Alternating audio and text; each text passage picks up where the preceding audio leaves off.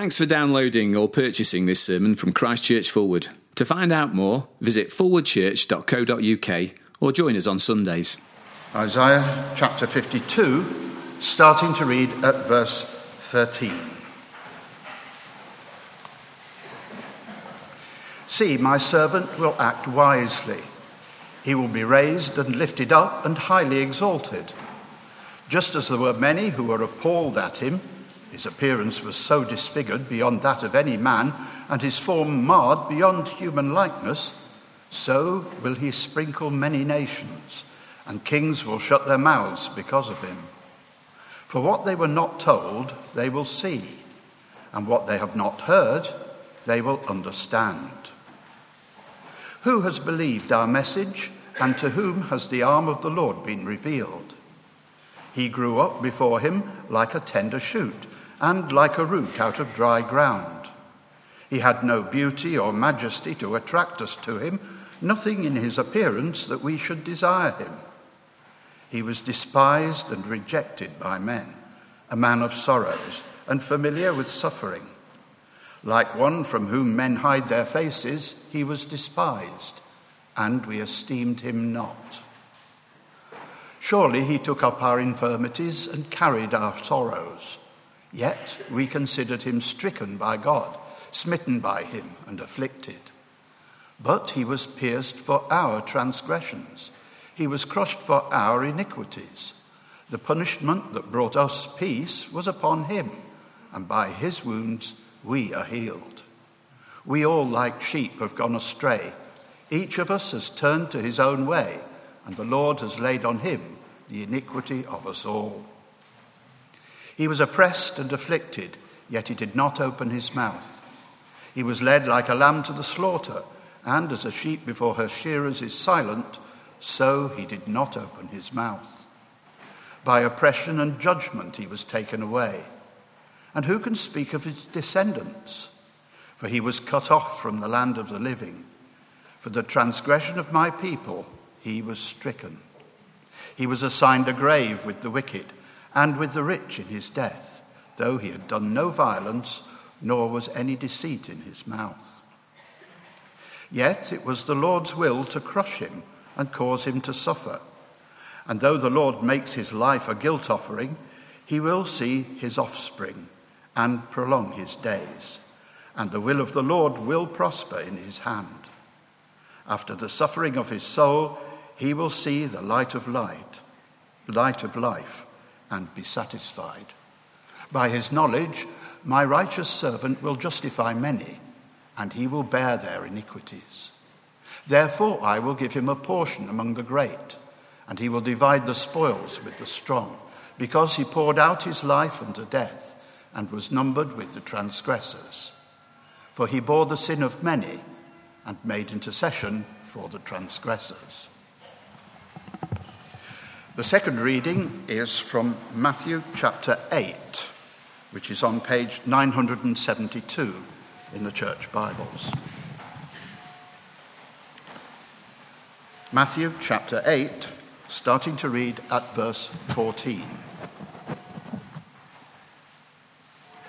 When Jesus came into Peter's house, he saw Peter's mother in law lying in bed with a fever. He touched her hand, and the fever left her and she got up and began to wait on him. When evening came, many who were demon possessed were brought to him, and he drove out the spirits with a word and healed all the sick. This was to fulfill what was spoken through the prophet Isaiah. He took up our infirmities and carried our diseases. Uh, now, you might find it helpful to keep your Bibles open uh, at that uh, passage that we've just had read for us, page 972 and 973. I think you'll also find it helpful to dig out um, this uh, sermon outline so you'll see where we're going uh, in the next few moments as we continue through this uh, series we've been looking at over the summer. And um, as we sit, let me pray for us now.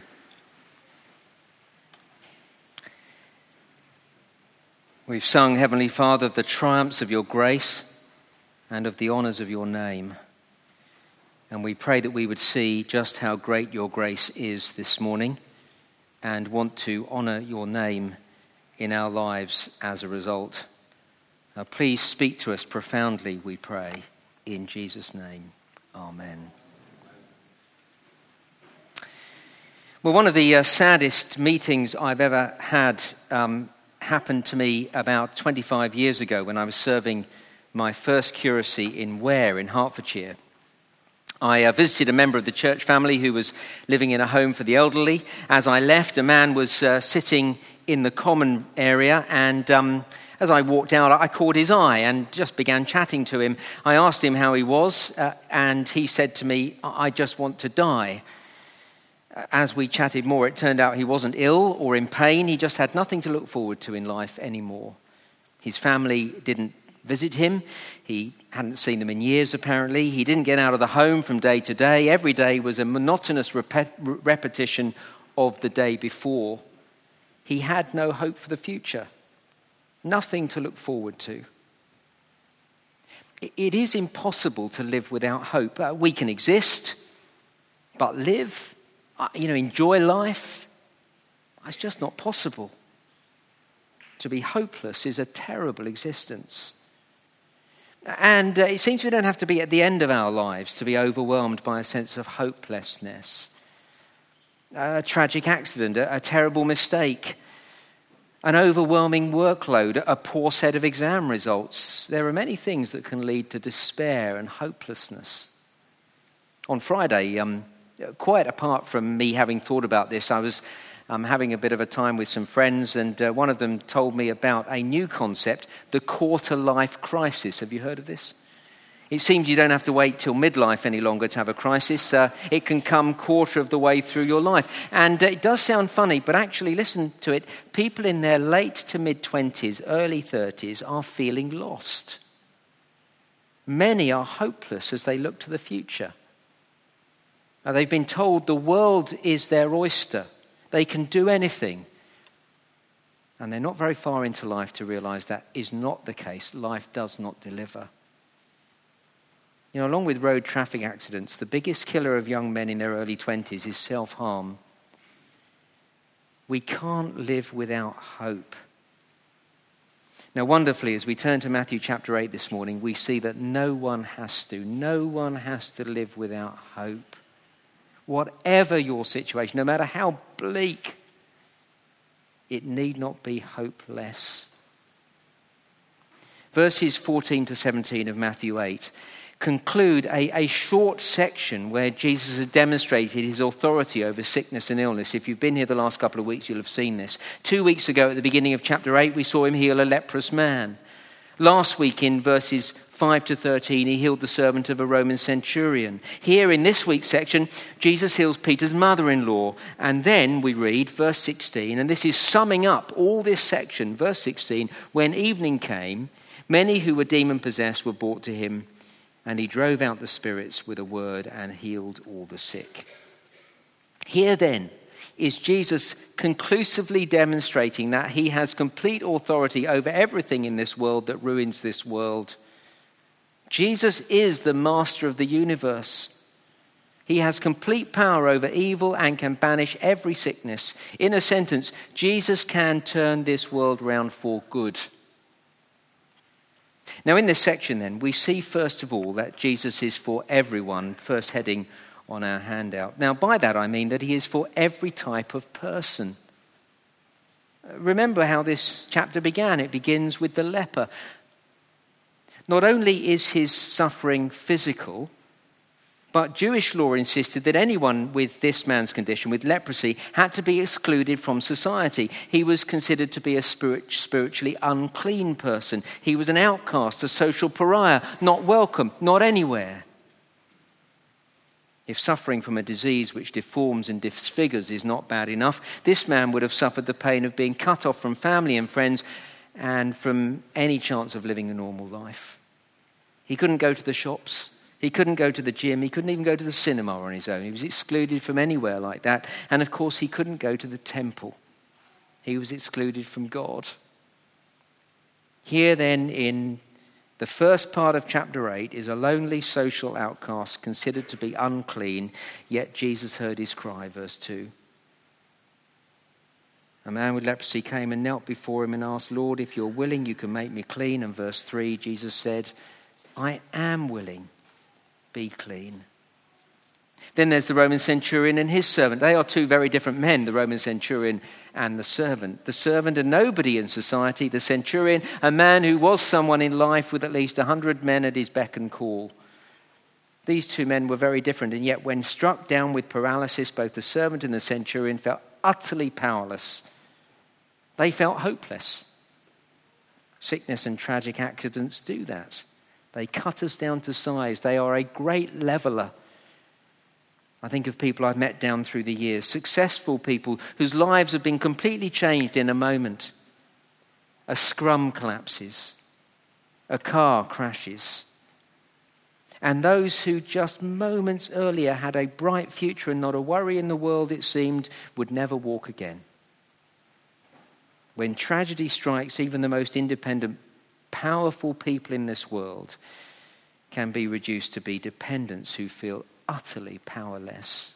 I think of Christopher Reeve. Remember that name? He won a BAFTA for his portrayal of Superman, of all people. Reeve was thrown from a horse in 1995 and left quadriplegic, never to walk again. Well, this Roman centurion wasn't Superman, but he was successful. But his rank and position in life counted for nothing when faced with paralysis. But here's the thing both the Roman centurion, a successful man, and his servant, a nobody, were both recipients of God's grace through Jesus, as we saw last week.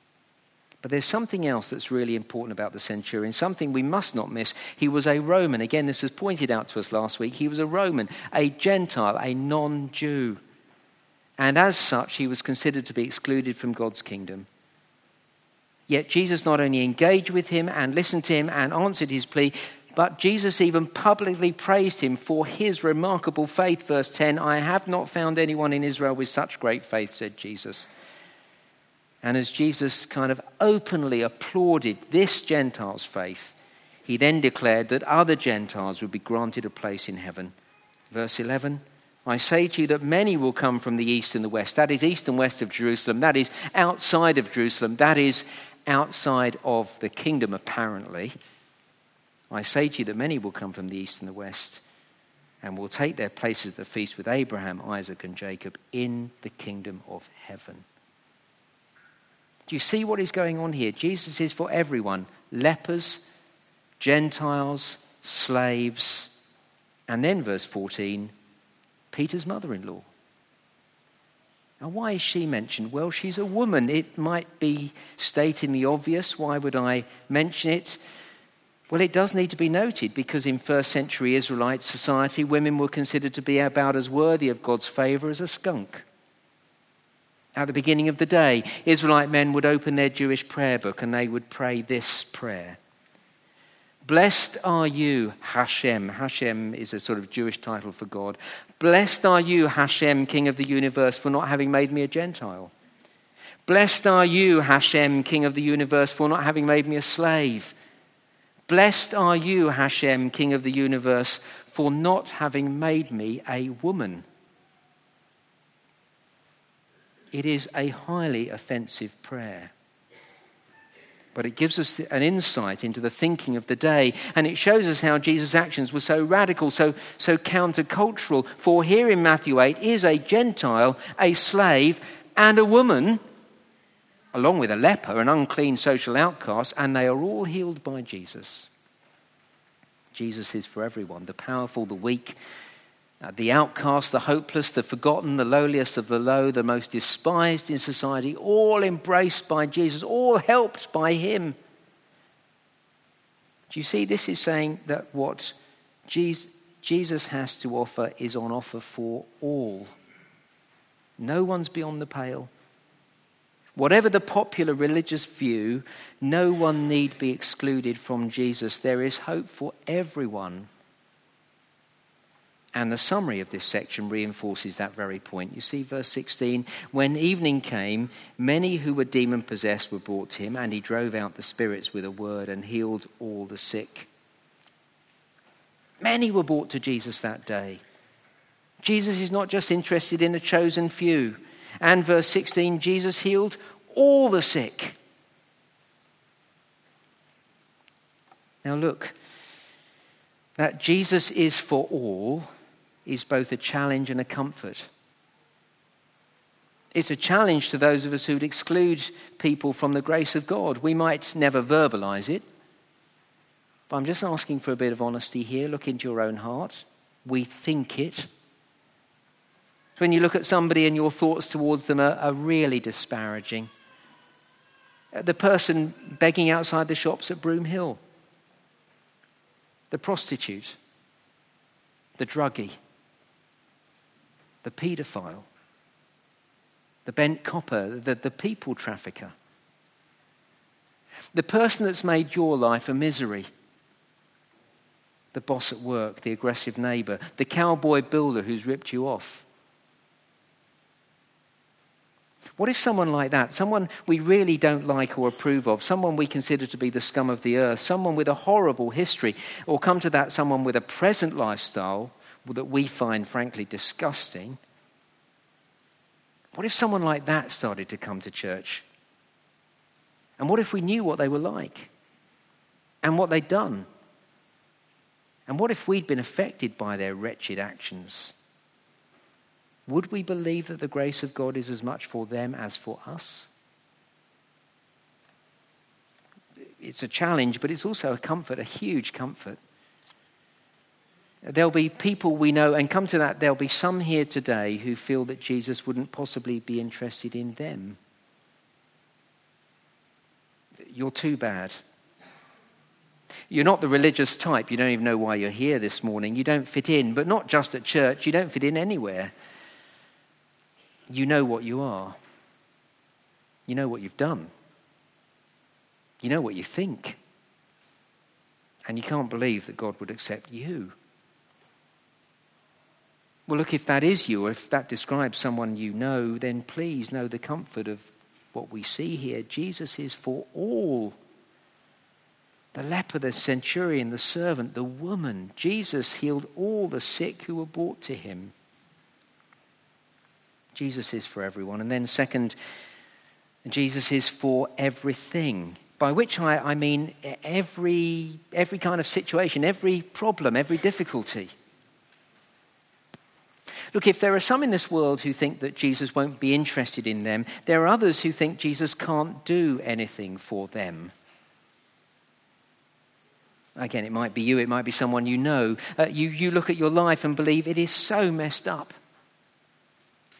Or your situation is so complex or desperate, you, you can't see that Jesus is the answer because you can't see any answer. You are hopeless. You think there's no way through, no way out. Well, if that's you, then here we see that Jesus is for everything, in that he is the answer to every conceivable trouble in life. Uh, the leper had an incurable disease, at least it was back then. Leprosy was yesterday's aggressive cancer. The consultant gets the test results back and says, I'm sorry, but there's nothing we can do for you. Leprosy was yesterday's Ebola virus. Uh, you are not only very sick and likely to die, but you pose a threat to society and you must be isolated, quarantined, excluded from everyone. That's how serious leprosy was. But Jesus came along and healed the man. More than that, he touched the man, verse 3, reaching out with his hand. What compassion! Jesus, the man who could heal from a distance by just saying a word, indeed, he does it in the very next few verses. Yet still he chooses to reach out and touch the untouchable. It's compassionate and it's powerful. Because after this encounter with Jesus, the leper went to the priest, verse 4, and he was declared clean by the law. It was, verse 4, testimony to who Jesus was, the one who fulfilled God's law, the one who could make clean what the law declared unclean, dirty. Do, you see, if you think Jesus will not help you because your past leaves you feeling dirty and unclean, excluded, if you have a history or come to that, a present that haunts you, if you feel lonely and desperate, if you feel cut off from everyone around you, or if you fear that if people knew your past, they would cut you off, be comforted. Jesus is for everything, even when we think the situation is impossible. The leper. And then again, look at the centurion and his servant struck down with paralysis. The servant was suddenly useless to his master. He was already a slave, for goodness sake. Now he wasn't even any use for that lowly position. The centurion was a powerful ally. He had means. He certainly had contacts. He might even have had money.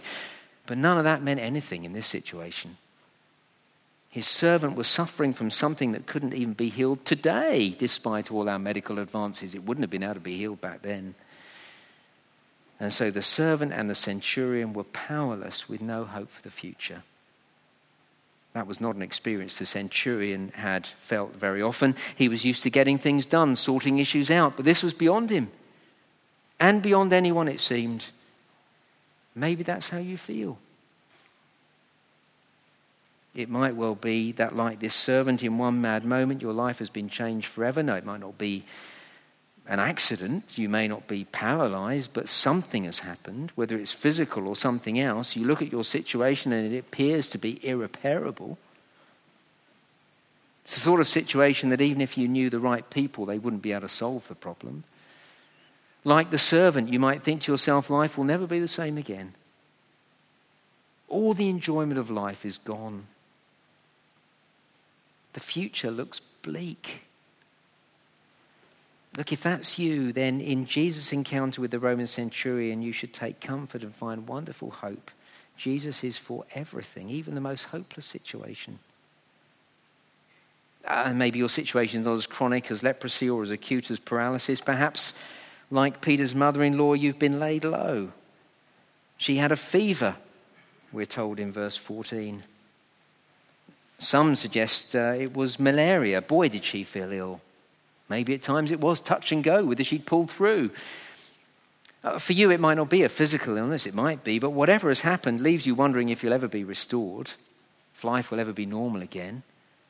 It's really hit you for six. Again, take comfort and know that Jesus is for everything, for every type of trouble. Verse 15, he touched her hand, and the fever left her. She got up and began to wait on him. With Jesus, life can be changed in an instant.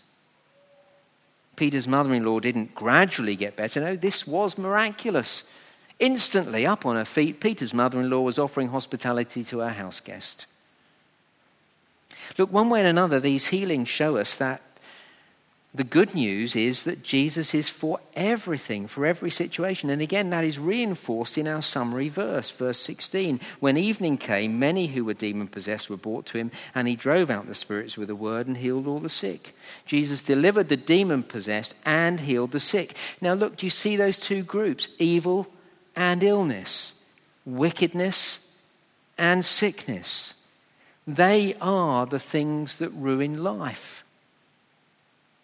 Evil regimes and dictators cause wars and famines and untold suffering. Evil drug barons create turf wars, escalating gun violence and knife crime, not to mention the untold number of lives that are wrecked by drugs. Wicked gangs traffic defenseless, defenseless men and women. Monsters groom, trap, and sexually abuse vulnerable people, even children. Council officials in this country allow homeless children to be housed in shipping containers. Selfish leaders and governments have a greater desire for power and money and wealth creation than they do for climate change. Look, I could go on and on. You look, watch the news as well as I do. There is an evil underbelly that is behind all this. We're not struggling against flesh and blood, but against the rulers, authorities, and powers in this dark world and against the spiritual forces of evil in the heavenly realms. That evil presence ruins this wonderful world, not to mention the wicked actions of ordinary people like you and me as we selfishly put ourselves and our wants before others, leaving a trail of broken relationships behind us, hurting even those we love the most. Evil and wickedness ruins life, as does sickness.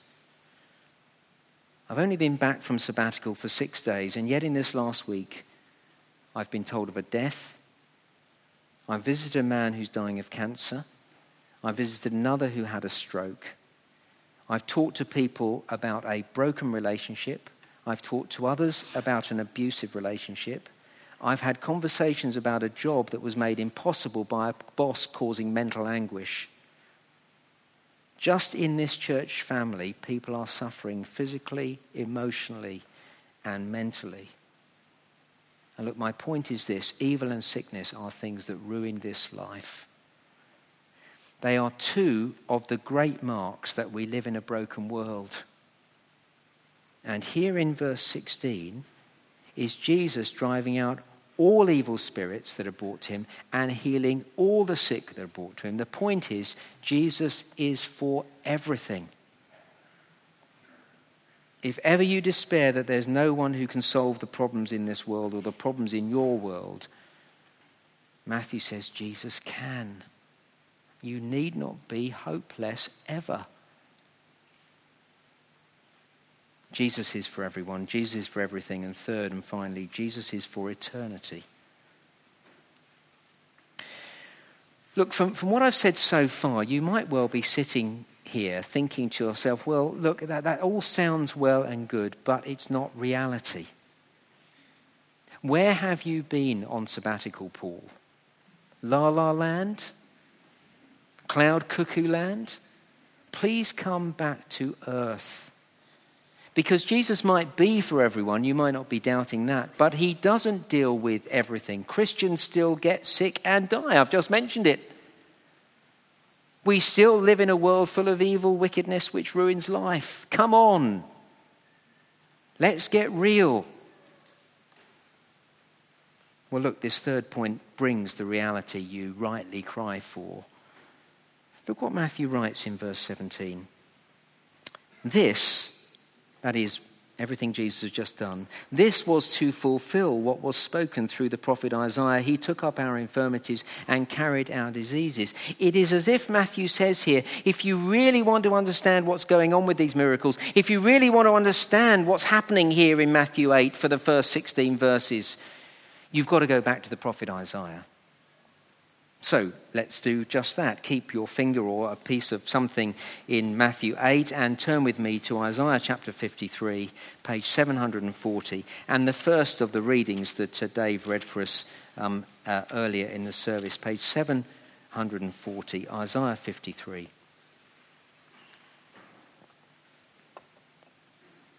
Remember, we're going back here because Matthew says, You want to understand what these healings are about? You've got to understand them through Isaiah. Isaiah explains them to you. Now, as we come to Isaiah 53, verse 4 of Isaiah 53 is the verse that Matthew quotes. Surely he took up our infirmities and carried our sorrows. Now, let me put this verse into context for you because we've just landed in the middle of a book.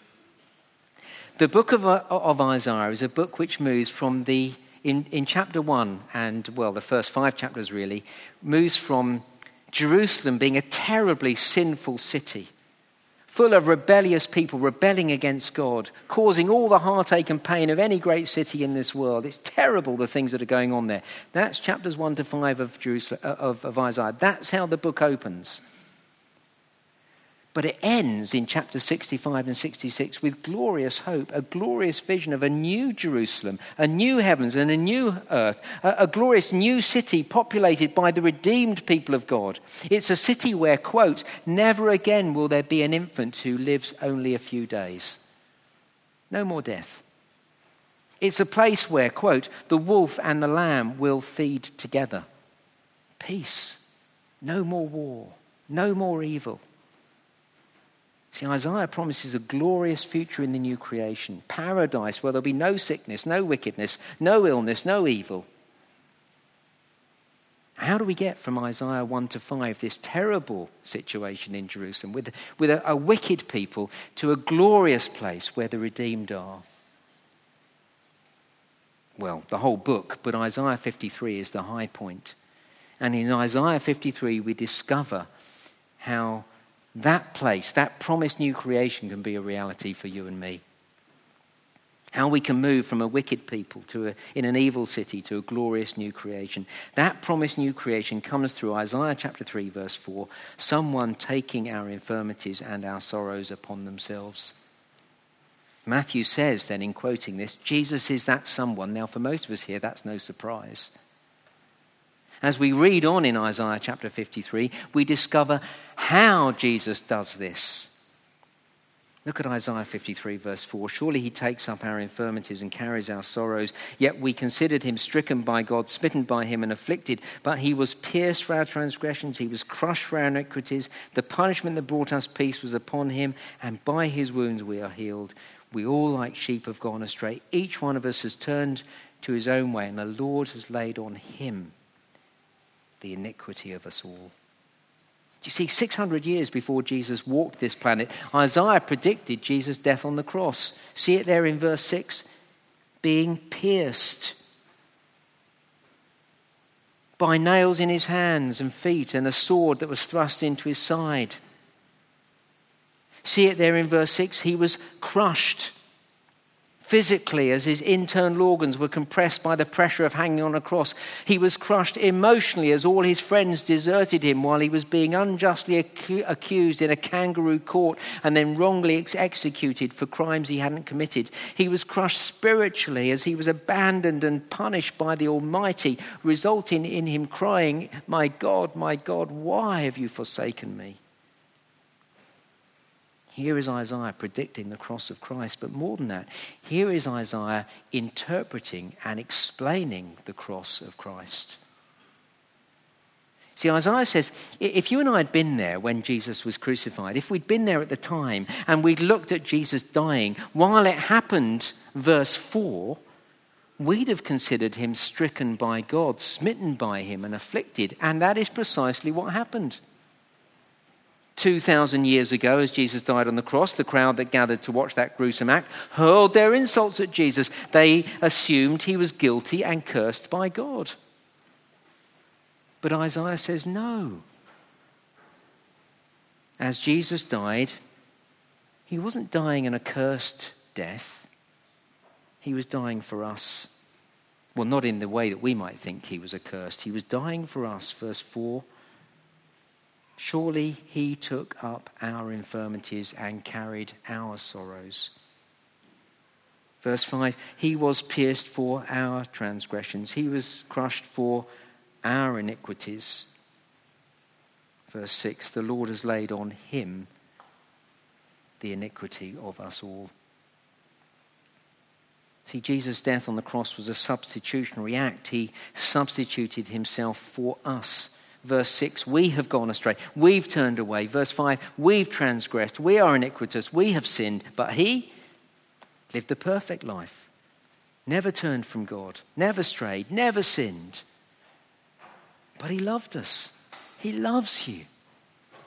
So, in his love, he substituted himself. He took the can, he took the blame, he took the punishment, giving us forgiveness. And that is the way to the glorious new creation that Isaiah points to towards the end of the book, you see, right here in Isaiah 53. How do we go from chapter 1 to chapter 66? We go through the death of Jesus Christ.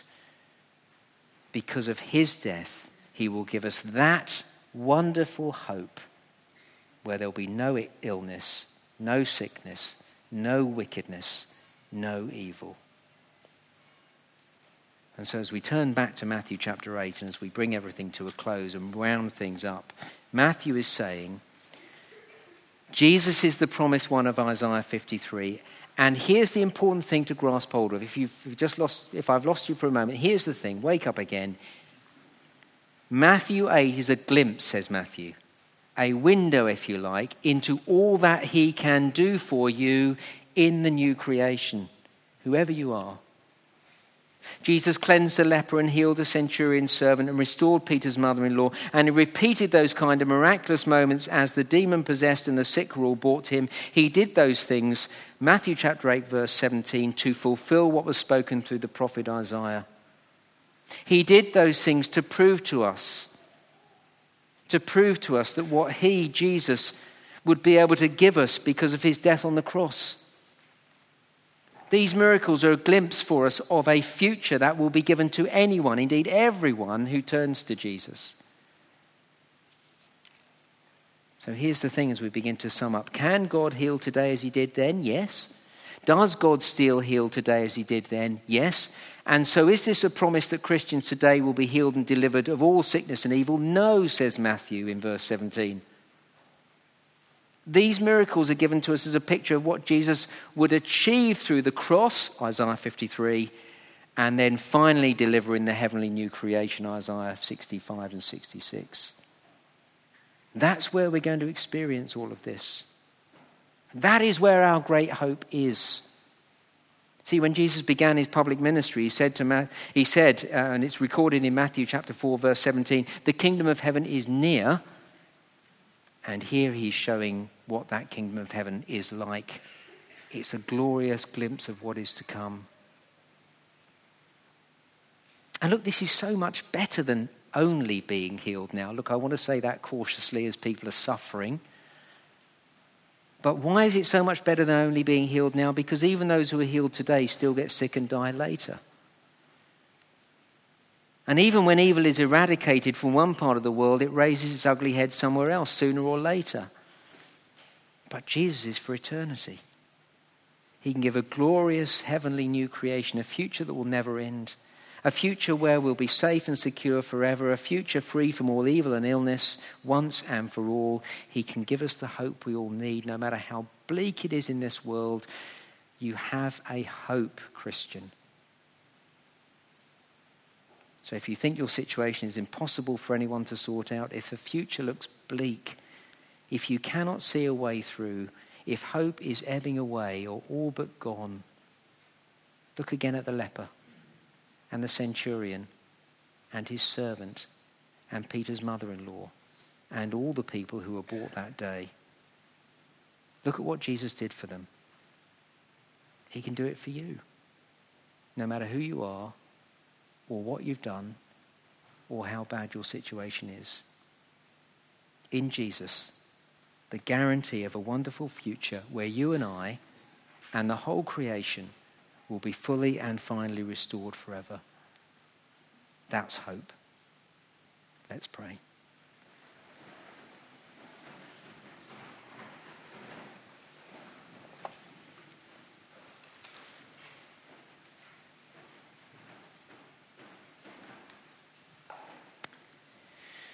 We sung earlier, Heavenly Father, the triumphs of your grace. What grace! What a triumph on the cross, given freely to us who don't deserve any of it. A great triumph, a victory won, a great hope of the future. And so, just as we sung earlier that we want to honor your name, we do indeed as we read of this and hear of this. May those who walked in today who felt hopeless feel the glorious hope of the gospel. May those of us who came feeling quite hopeful realize that it is important that we tell the world that is hopeless of the hope that we have.